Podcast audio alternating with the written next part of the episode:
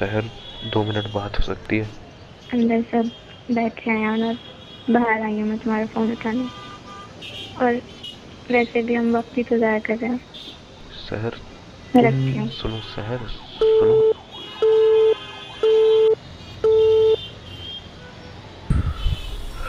कोई सुन ही तो नहीं रहा। और तुम सुनना चाहती नहीं शायद। कोई फ़र्ज़ ही कर लो, मेरी बात समझने का। चाहे झूठी तसल्ली ही दे दो। खैर, कोई बात नहीं।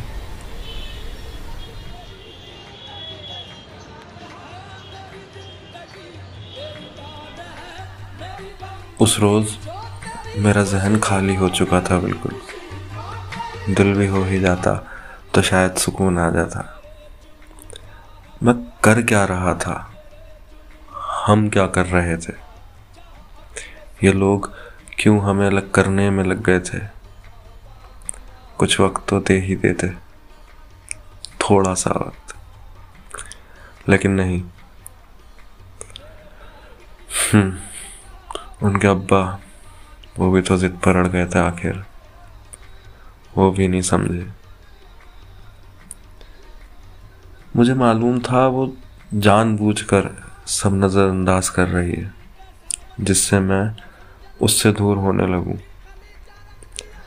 मैं उससे दूर तो हो जाता, लेकिन उसको खुद से कभी दूर नहीं कर पाता। आज तक भी नहीं।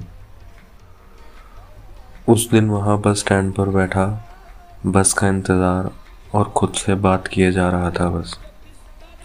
लोग मलंग मान बैठे थे और शायद हो भी गया था।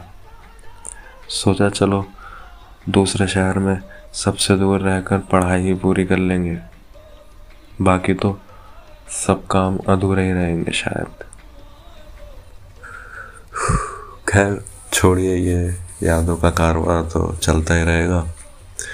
अभी फ़िलहाल इजाज़त दीजिए, रात बहुत हो चुकी है। हाँ रात बहुत हो गई और अब्बा हमारे भी कम ज़िद्दी नहीं है। कभी घर में घुसने ना दें आज। चलते हैं।